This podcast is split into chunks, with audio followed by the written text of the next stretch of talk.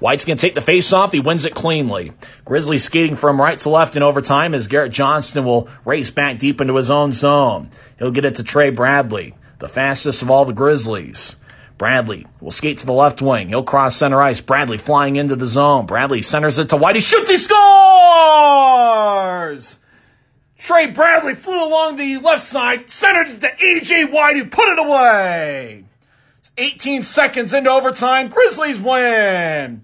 Grizzlies won 3 to 2, and there was no doubt about it. As Trey Bradley made the play of the game, flying down the left wing, centered to AJ White, who put it away for his second of the game. Boy, what a victory for the Grizzlies. They fought hard. And really, that third period, keeping it a tie game. Peyton Jones making one big save after another. Give Peyton Jones his seventh victory of the season, and he earned it.